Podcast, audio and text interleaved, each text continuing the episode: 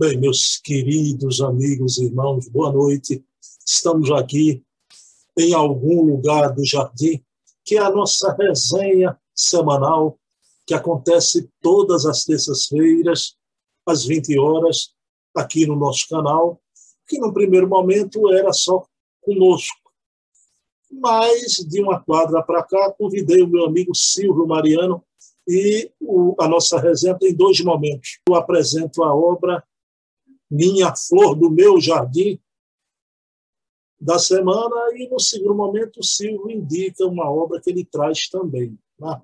Então, em algum lugar do meu jardim dessa semana, eu trago esta obra notável, Viagem Espírita de 1862 em 1862 e outras viagens de Allan Kardec viagens espíritas em 1862 e outras viagens de Allan Kardec. Pessoal, Kardec, digamos assim, fazia uma pesquisa de campo. Tá? Kardec não era apenas um teórico que amadurecia as ideias no silêncio do seu gabinete. Vejam que plano de tela lindo, que gabinete. Não, Kardec ia a campo, realmente. Tá? Então, visitava as grandes cidades como um verdadeiro Paulo de Tarso moderno. Paulo fez aquele périplo né, pela Galácia, por Éfeso, por Filipos, né? então Tessalônica. O Kardec também vai fazer esse périplo maravilhoso por Sens, Lyon, Bordeaux, indo até Bruxelas, na Bélgica. E Kardec em Lyon, cidade hoje sabemos não que ele viveu, que ele realmente não viveu. Ele apenas nasceu em Lyon. Na verdade, Kardec e sua família, sua família morava em Bourg-en-Bresse, mas Kardec nasceu em Lyon e quando visita Lyon, ele fica emocionado de ver o espiritismo compreendido nas classes laboriosas. Então, numa reunião, numa casa de operários, ele vê uma criança declamar uma poesia com os motivos da reencarnação, se emocionou muito Kardec, e ele ali, um lanche frugal e, e, e tomando um suco com aquele pessoal simples, e Kardec viu que realmente o Espiritismo iria crescer de forma absoluta, como cresceu naquele primeiro momento na França, depois ganhando o mundo com transplante aqui para o Brasil. Então, há momentos maravilhosos dessas viagens de Kardec. Em cada lugar, aqui tem os discursos de Kardec, em Lyon, Saint, Bordeaux. Então, discursos notáveis tratando da doutrina, da prática da doutrina, orientando cada comunidade espírita daquela, realmente como fez o apóstolo Paulo, né? tanto nas suas viagens, depois pelas epístolas. Kardec igualmente orientou nas viagens e depois vai escrever na sua grande obra que é a Revue Spirit. E é sobre a Revue Spirit que vamos tratar daqui a pouquinho com o nosso querido Silvio Mariano. É? No segundo momento aqui do, da nossa resenha literária em algum lugar de jardim, mas a flor do meu jardim que eu indico está aqui, Viagens Espírita, né? Viagem Espírita em 1862 e outras viagens de Kardec. Não deixem de ler, que é uma obra substanciosa, maravilhosa, né? do querido codificador do Espiritismo. Pessoal, então eu peço a vocês que não saiam daí. É dois minutinhos, eu vou me desconectar e me conectar imediatamente com o Silvio. Já estou entrando lá na salinha com Silvio, um piscar de olhos. Bem, meus queridos amigos e irmãos, como eu falei, era num piscar de olhos. Já estou aqui com meu querido amigo Silvio Mariano, e agora o momento é de Silvio. Silvio, querido, boa noite. Que surpresa você traz para a gente essa semana, Silvio? Boa noite, Bruno. Boa noite todos os nossos amigos que nos acompanham. é, o comentário que eu vou fazer na noite de hoje é a Revista Espírita de Allan Kardec. Essa obra-prima que, é, infelizmente, os espíritas pouco leem. Tem um detalhe interessante em relação a essa obra. Eu não sei se você está lembrado que tinha um Newton Santos, tinha uma distribuidora de livros ali lá perto da casa de detenção. Então acontece o seguinte: eu comprava os livros, é, comprava um livro para Jesus no lar e ao mesmo tempo é, eu comprava livro para mim. E na época lá chegou, eu vi um pacote com essas revistas toda bem encadernada, da Edicel, uma tradução de Júlio de Abreu, Júlio de Abreu e, o complemento, inclusive, com acompanhamento de J. Herculano Pires. Ocorreu que eu comprei essa revista, como normalmente eu não via muito se falar é, é, no ambiente espírita sobre a revista, eu fiquei vários anos, ela bem encadernada, com aquela ideia normalmente que o pessoal tem, que o, o pessoal quer fazer uma biblioteca por metro de livro, então ela é encadernada, muito bonito, comprei a coleção completa, as revistas, a, a codificação, e deixei lá bastante tempo, sem interesse assim, de fazer leitura. Ocorre que, com o passar do tempo, quase dez anos depois, é que eu vim entender que essa, essa revista era indispensável, que eu tinha que fazer a leitura. Então, elas são 12 volumes, um trabalho só sendo de uma condição de um grande espírito de escola de Allan Kardec, porque ele, ele pegava primeiro o seguinte, veja a maneira inteligente dele.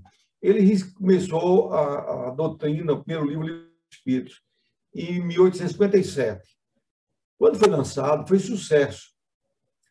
E as pessoas começaram, ah, vamos dizer assim, lendo o livro, falando sobre o espírito. Então, a mentalidade da época era que deveria escrever uma carta para Allan Kardec para que ele desse orientação ou fizesse uma evocação de algum parente. Aí Kardec disse, olha, em 1958 ele já tinha 200 cartas para responder. Ele era um pesquisador e tinha um trabalho árduo pela frente. Se ele fosse. É, é, primeiro, que ele não teria tempo, ele faz essa análise. Depois, ele achou prudente de fazer uma revista de tal maneira que ele pudesse concatenar as suas ideias, a sua linha de pensamento, e que ele pudesse mensalmente mandar para todos os leitores que já estavam se interessando pelo Espiritismo e fazer esse acompanhamento. Então, o que acontece? Ele lançava 12 revistas no ano, quando completava as 12, era um volume. Então, a primeira foi em 1958. Então, isso é um grande laboratório que praticamente, vamos dizer assim, é, Kardec, pessoa, o homem Kardec, Allan Kardec, começou a colocar, vamos dizer assim, aquelas informações, o que ele pensava, o que as pessoas, nas várias sabendo normalmente opiniões informações que eram solicitadas, ele via que o pessoal estava naquele tema muito em dúvida. É feito um, um, um pequeno, assim. Ele achava tal assunto, as pessoas no momento estão muito concentradas nisso. Eu vou responder. Aí ia respondendo, ia trocando informações. E ele, praticamente, a primeira, a primeira revista, que ele não sabia se seria sucesso ele bancou com os próprios recursos. Silvio, querido, deixa eu te fazer uma pergunta. Você sabe que, que levou 100 anos para a revista escrita, mais de 100 anos, para ser traduzida aqui no Brasil, no esforço né, do, do Herculano, com Janine da Edcel. Edcel, Edcel. Por que isso, hein? O que, é que você acha que a demora toda para essa tradução acontecer aqui?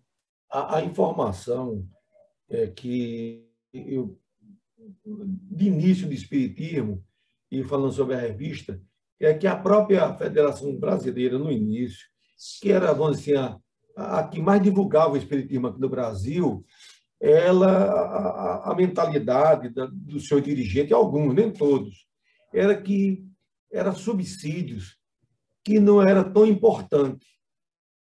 Eu tenho, eh, vamos dizer assim, isso em relação a, a, a essa revista, a mesma ideia que tinha essas cartas de Kardec, que já podia ser publicada há mais tempo, e a federação foi detentora uma época e não publicou. Então, houve essa dificuldade total de que achava que essa revista não, não, não ia contribuir muito para o crescimento do espiritismo no Brasil. Eu não sei se estruturas outras, porque já que era 12 volumes, o número de espíritas, nós sabemos disso, ainda é muito pouco, e nós sabíamos da dificuldade de, de leitura, então ficou praticamente na, na obra base, Céu e Inferno, Livro dos Espíritos, Livro dos Médios, né?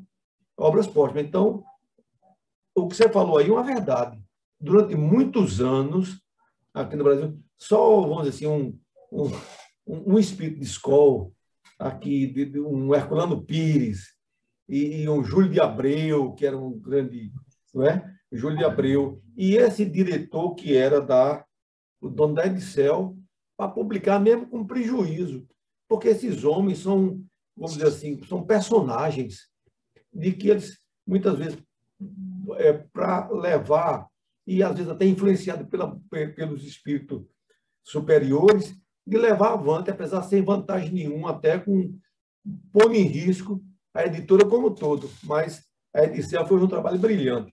Hoje, nós verificamos que temos, já analisando esse trabalho, por exemplo, o primeiro que saiu aqui foi Tesouro da Revista Espírita, foi produzida pela FESP de São Paulo. Então, esse livro aqui foi um, um dos primeiros que foi, faz uma análise da revista Espírita. Quer dizer, já se despertando para essa grandeza desse trabalho. Isso foi feito pela editora Frater, que é ligado a Raul Teixeira.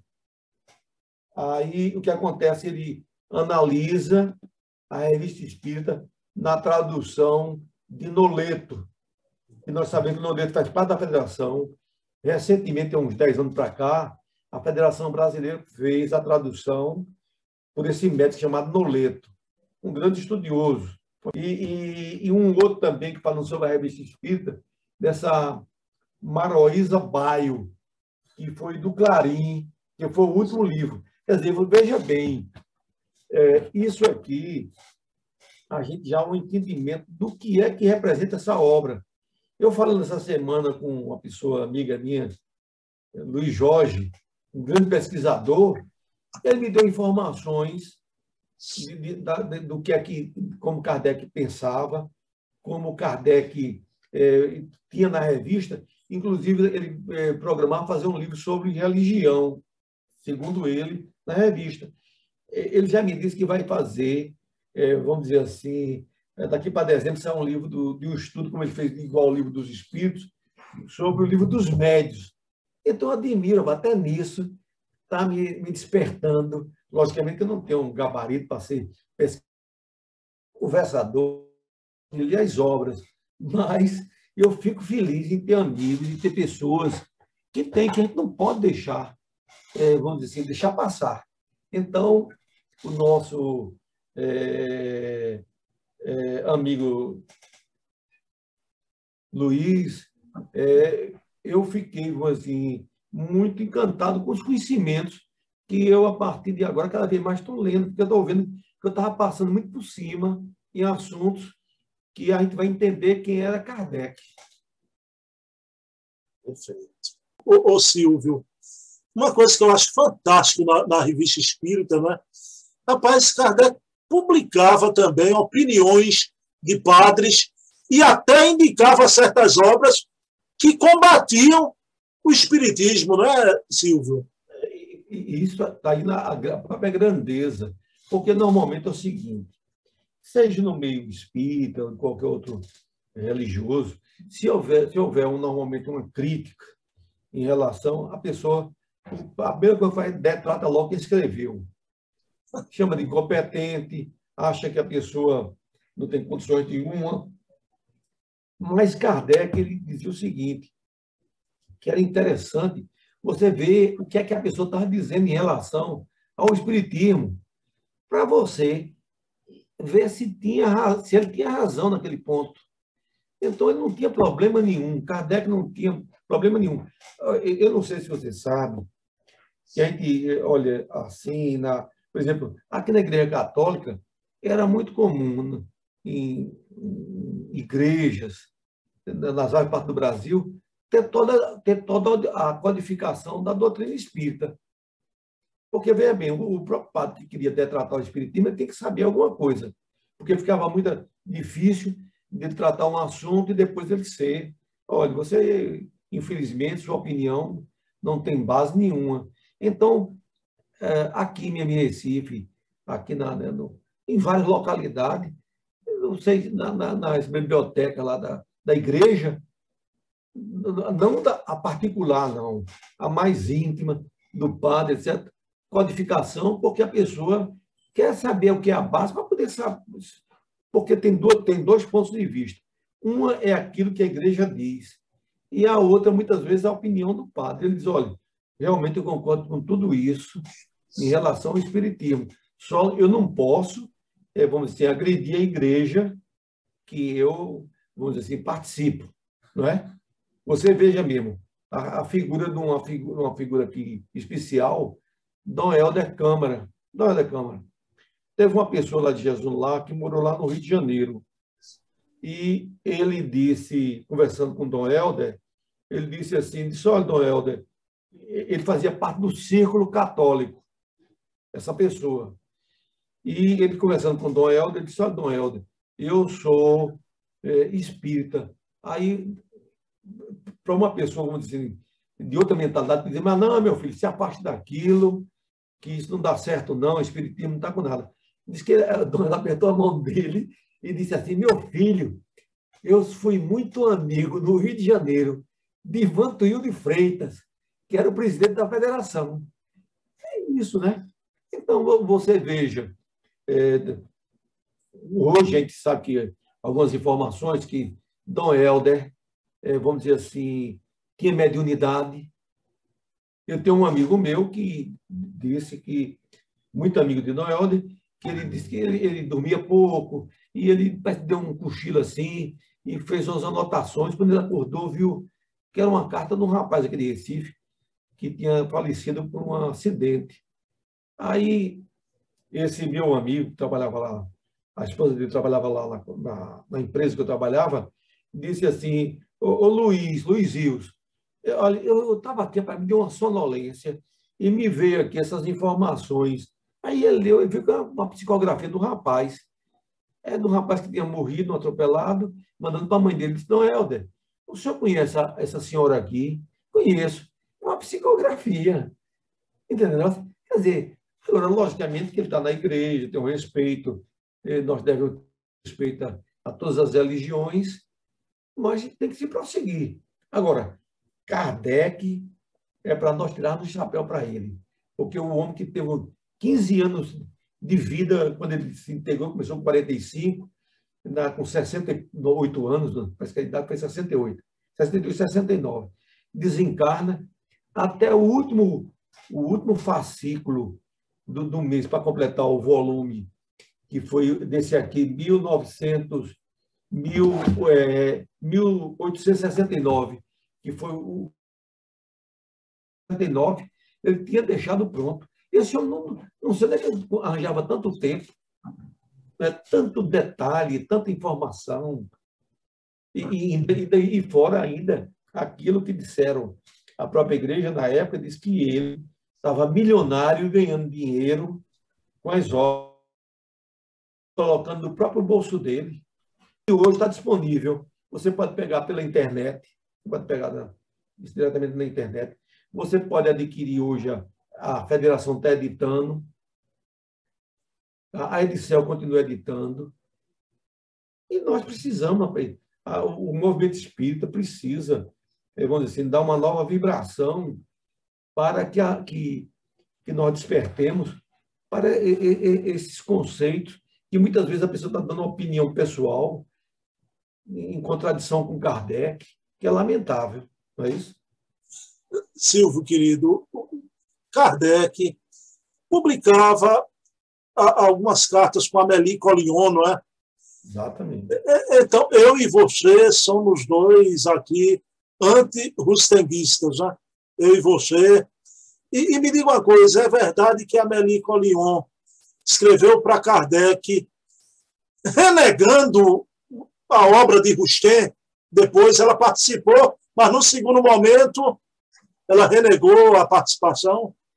É, ela era muito amiga de Allan Kardec, escrevia, inclusive, é, Kardec colecionava, recebia muita correspondência do mundo, e a filha dessa médium é, pediu os selos.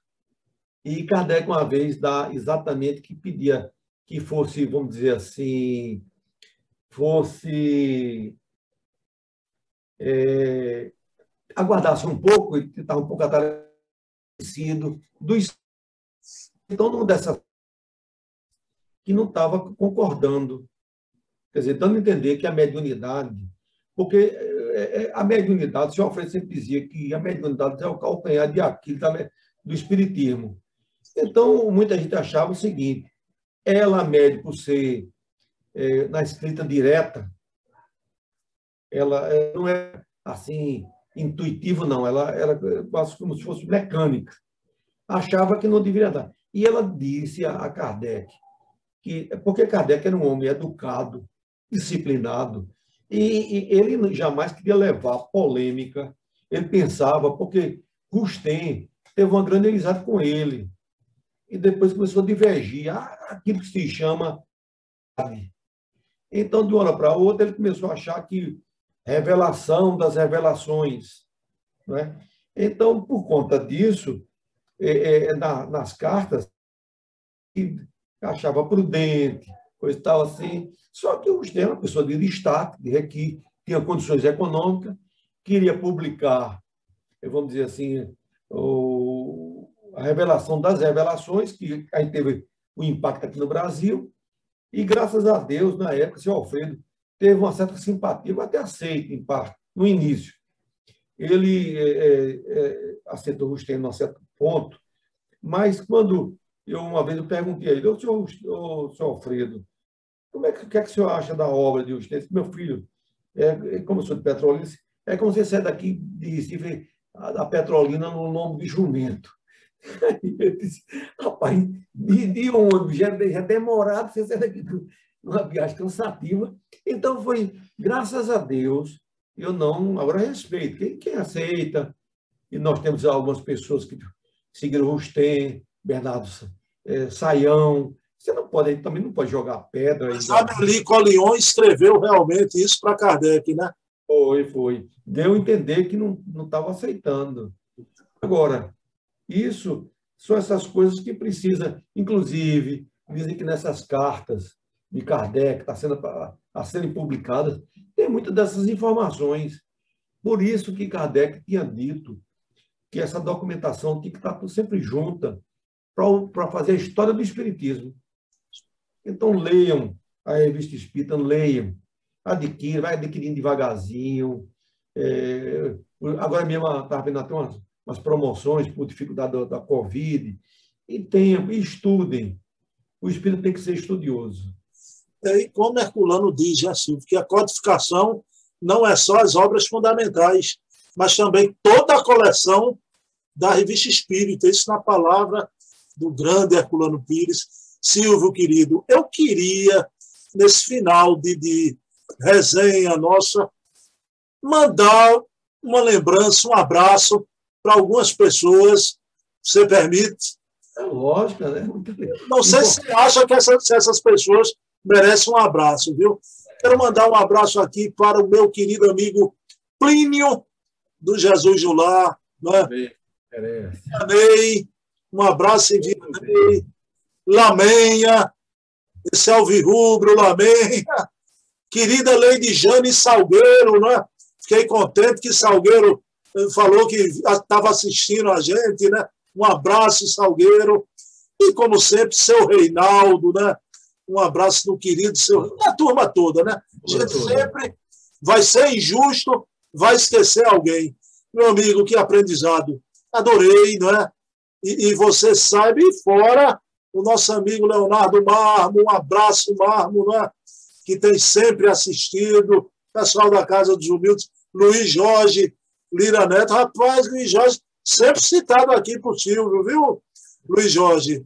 Você está aí na, nas paradas de, de, de Kardec, as paradas de Kardec, né? Silvio, um abração. Aumenta. Até a semana. Até a semana, tchau.